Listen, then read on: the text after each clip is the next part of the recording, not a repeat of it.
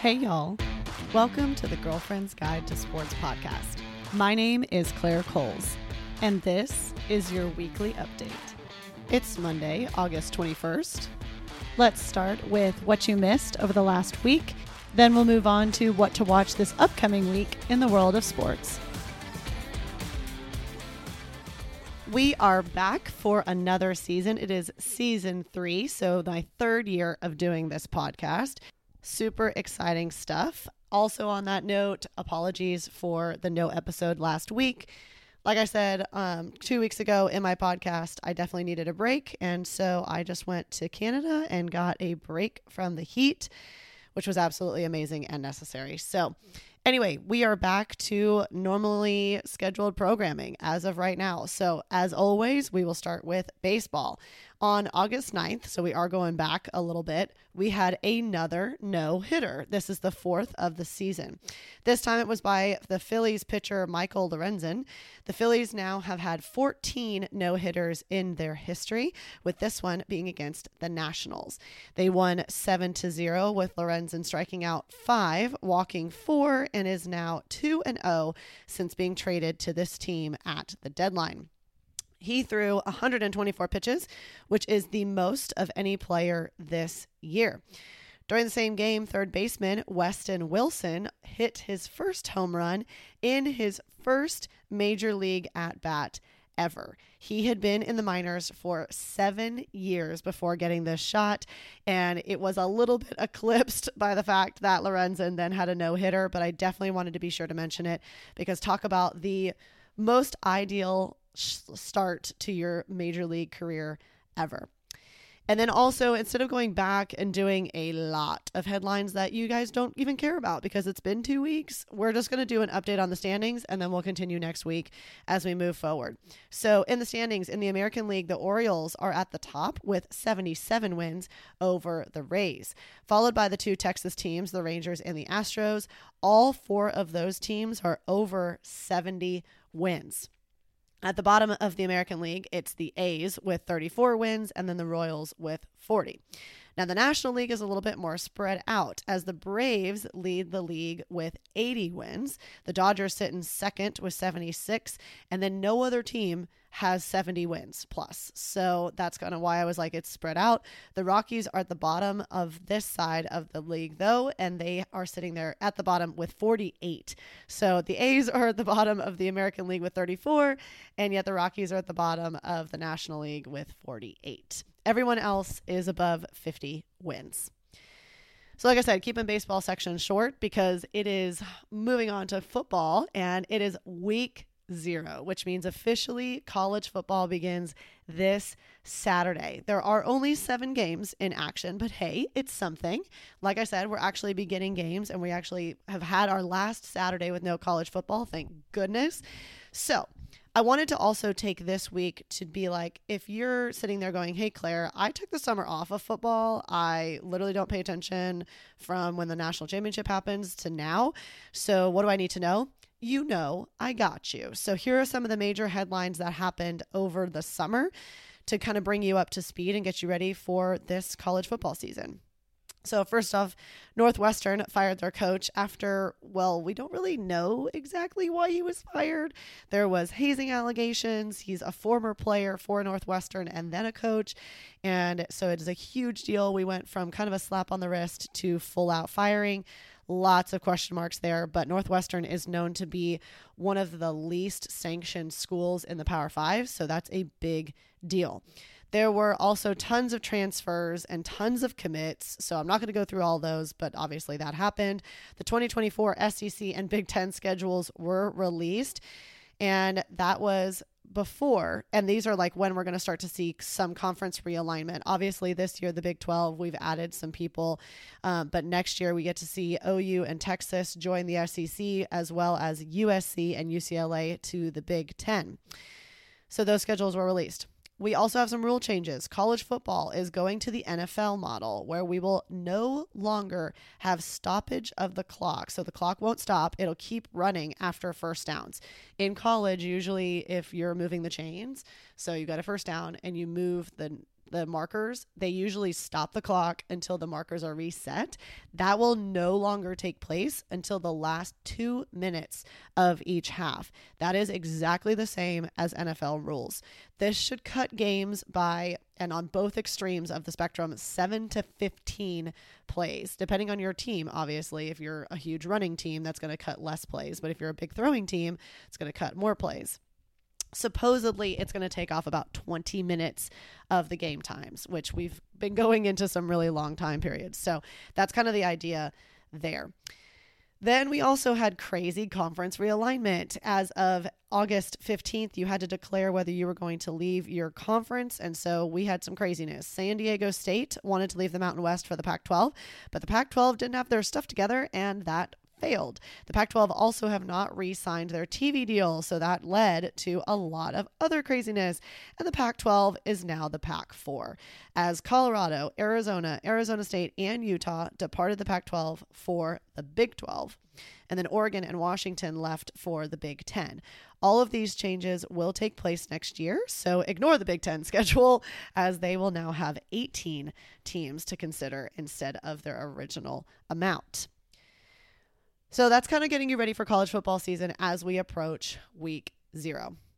Then we also, moving on to kind of NFL side, we had a scary moment on the football field less than a year after Damar Hamlin's heart stopping hit as well. Patriots rookie cornerback Isaiah Bolden got hit and then was carted off the field, like literally was hit and just motionless on the field he did he did end up having feeling in his extremities and was released from the hospital on Sunday, but the game was suspended after the hit. It did happen in the fourth quarter, and practices are still postponed as of today.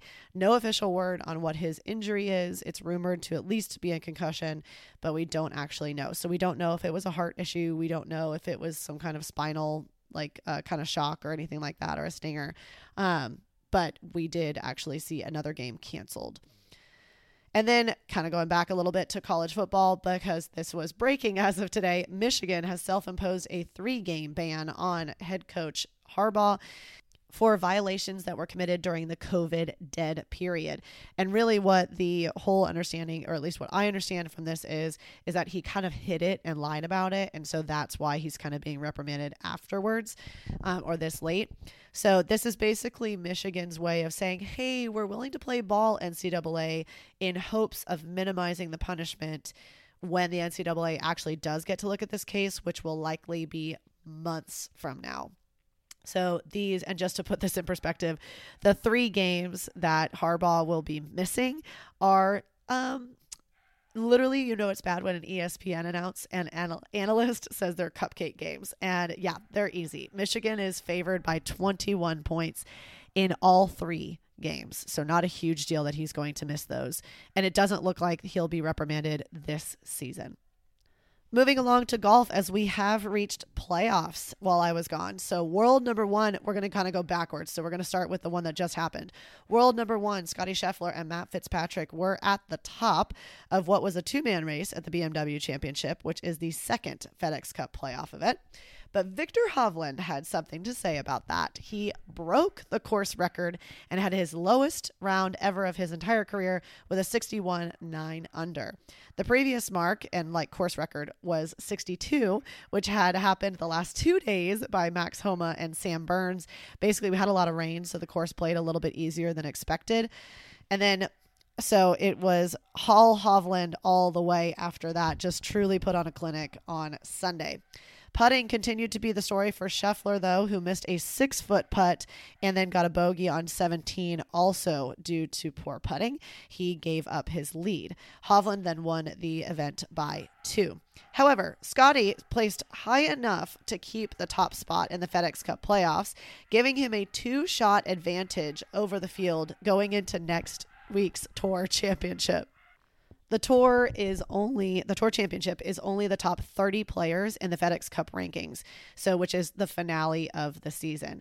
And uh, Matt Fitzpatrick was the only golfer sitting outside the top 30 to make his way inside the top 30 to get a spot at the tour championship. And I don't usually go backwards, but I am going to go back just because we did start the playoffs at the FedEx St. Jude Championship, which was two weeks ago. That is the first playoff. And I don't want to cover it a ton, but it was pretty remarkable as Lucas Glover won the final event of the regular season. If you remember, that was the last time we did a podcast. That was the Wyndham Championship. That was to get into the FedEx Cup playoffs. And then he went back to back winning the FedEx Championship too. And he won in a playoff fashion, which is fitting as it is the first playoff event over Patty Ice, Patrick Cantlay. Cantlay carded a birdie on the playoff hole where Glover took it with par. So pretty crazy to go back to back to end the season to go to basically have a killer end of the season for Glover. And then also announced today was the auto qualifiers for the Ryder Cup have been announced for Team USA only. And they are Scotty Scheffler, Wyndham Clark, Xander Schauffele, Max Homa, Patrick Cantlay, and Brian Harman. Zach Johnson, who is the team captain, will announce his captain's picks on the 29th. The Ryder Cup will take place September 29th through October 1st in Rome. And then we do have a lot of Olympic sports to go over because, you know, this is why you listen to this podcast. I'm totally kidding because it is track and field world championships. So you know I got it covered and I got it covered real good. So uh, to start day one, the Netherlands had gold in hand twice on day one, but fell short, literally fell as in two of their runners actually tripped and fell. So in the 10 in the women's 10k, Hassan was trying to do the 1500 meter 5k and 10k triple and she got tripped up in the last 40 meters. Then in the 4x400 mixed relay, so you go actually man, woman, man, woman, the Netherlands was in the lead and had their best runner up in Femke Kabul. She is a 400 meter hurdler and she tripped literally three steps before the line and dropped the baton. The baton literally went like flying out of her hands. So United States actually wins gold with that trip and set a new world record in that event. Ryan Crouser competed with two blood clots in his leg and still won the men's shot put for the United States. He threw the second furthest mark of all time, only second to his own world record. USA Joe Kovacs got third as well. Another UT athlete, Ryan Crouser, is a UT athlete and an American, and another UT American athlete also placed. Tara Davis Woodhall got silver in the women's long jump. She is truly, and this is coming from a Sooner, y'all. So she is truly just a personality and just super positive. Um, she got married to a Paralympian as well. So absolutely phenomenal that she did well in her world championships. And then we had the final of the men's 100 meter, and the reigning world champ was American Fred Kerley, who went down from the 400 meters, won the 100 in last. Um, in the last worlds, it was absolutely crazy. But he was out in semifinals after a slow start. Literally, you could see the confusion on his face. But we were still well represented in the final with United States Noah Lyles, who's mainly known for his 200 meter race, and the 2019 world champ, also American Christian Coleman. Lyles, though, he came in wanting to be a 100 meter guy and he took it. So he didn't look as good as he did in the semis, but he did manage to win the entire 100 meter race with a season's best. And then Botswana's Tebogo got silver, and this is Africa's first medal in the 100 meters. So Lyles, like I said, Lyles is known for the 200, which he will be competing in later in the championships as well. And then today we had the men's 110 meter hurdles. Grant Holloway achieved the three-peat, taking another world title. And frankly, it was not close. He was in control the entire time. And so now he just needs Olympic gold as Jamaican Parchment took that in Tokyo and then he got silver in this race. We also had American finish third in Roberts, which was amazing and kind of a surprise actually there.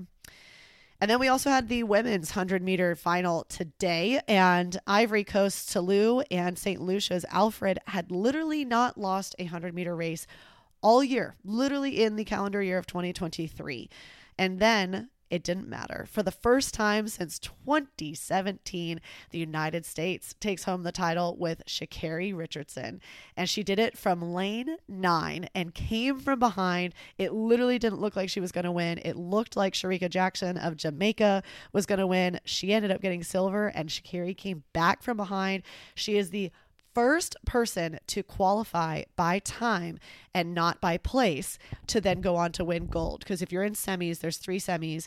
It was you take the top two finishers from each semi and then the next fastest two qualifiers. She literally got third in her heat and then came back to win the entire thing. It was absolutely crazy. No American is on the podium so far in the men's and women's 10K, men's hammer, men's discus, and the men's triple jump.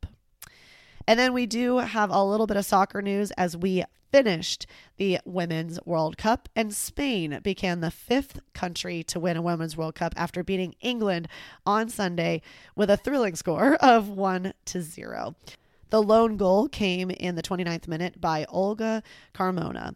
And what's even more of a tearjerker is Carmona's father actually passed away just hours after she scored that goal. And she found out after the entire game ended. The only countries to win a Women's World Cup currently are the United States, Norway, Germany, Japan, and now Spain. Each player for Spain gets a payday of $270,000 for taking first place. Spain had to go through Switzerland, which they beat 5 to 1, the Netherlands, they beat 2 to 1 in extra time, Sweden, which they beat 2 to 1, and England, where they beat them 1 to 0. The game versus Sweden, which was a semifinal, was tied until again Carmona scored in the 89th minute. The host nation did well, falling to England in their semifinal. It was Australia, and then Sweden ended up getting third, so they did beat Australia in that third place match. And then also just a little bit of news is the actual the football association chief from Spain kissed a player on the mouth during the trophy presentation and it definitely caused some hoopla. He had to apologize. It was a whole a whole thing. That wraps up what happened over the last week. Now let's go over what to watch this upcoming week and as always, we start with baseball on Monday tonight. Mariners at the White Sox at 7:10 on Fox Sports 1. Tuesday, catch the Red Sox at the Astros at 7:10 on TBS. Thursday, the Reds play the Diamondbacks at 8:40 on Fox Sports 1. Friday, you can catch a couple of games on Apple TV. And then Saturday, we actually start the day with the Little League World Series International Championship. That will be at 11:30 a.m. on ABC, followed by the United States Championship at 2:30 also on ABC.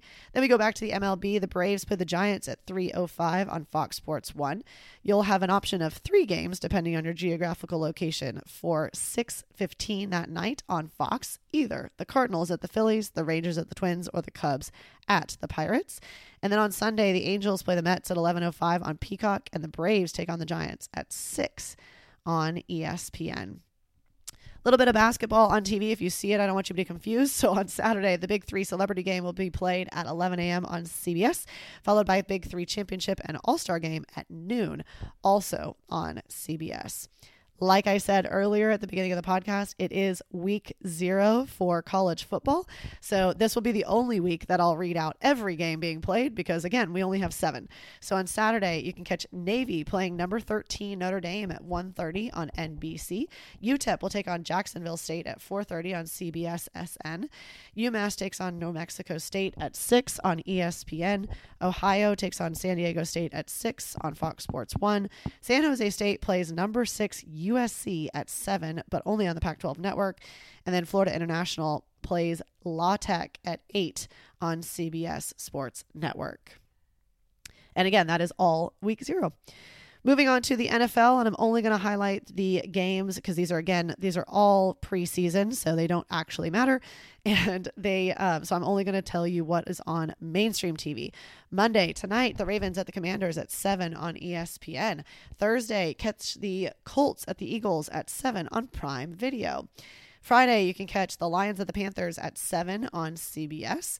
And then I think the rest of the games are on NFL until Sunday. And then you get, can catch the Texans at the Saints at 7 p.m. on Fox. The PGA Tour ends at the Tour Championship in Atlanta, and that begins on Thursday, round one at 1 on Golf Channel, followed by round two on Friday, and then round three will be on Saturday. Again, it starts at 1 on Golf Channel and then moves over to CBS at 2. Sunday, you can catch the final round of the Tour Championship at at noon on Golf Channel, and then it moves over to CBS at 12:30. Also, this Sunday, we've got the Formula One Dutch GP. They will race at 8 a.m. on ESPN. We have a lot of Olympic sports going on this week as we've obviously got World Championships for track and field. So Tuesday, World Championships day 4 at 11:30 on USA. Day 5 is on Wednesday. That will be at 3 a.m. on USA and then 12:30 on USA. So we've got basically a morning session and an evening session. Most of the morning sessions should be prelims, they call it the rounds, and semis, and then you'll have um, if it's a short event like the 100 meter, we have the semis in the same night as the final, and you'll end with that final. So that'll be in the evening session. Day six will be Thursday at noon on USA. Day seven will be Friday at 12:30 on USA. Then on Saturday we get some gymnastics as U.S. Nationals starts. So men's day one can be viewed at 9:30 on CB on CNBC. Women's day one at 3:30, and then men's day two actually begins at six on CNBC. All of that is CNBC. Sunday though, the U.S. Nationals men's day two will also be at 11 a.m. on NBC. And then the women's day two at 6 on NBC. And then the highlights of the World Championships for track and field will be also on NBC at noon. So a full slate of Olympic sports on Sunday on NBC if you want to watch and get some good Olympic content.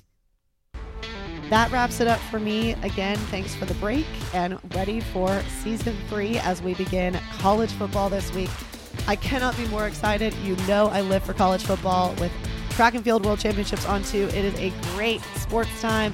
No offense to baseball season, but I am so ready to get rolling. You know, I got y'all covered. Check out the blog, The Girlfriend's Guide to Sports, for more, and I'll catch y'all next week.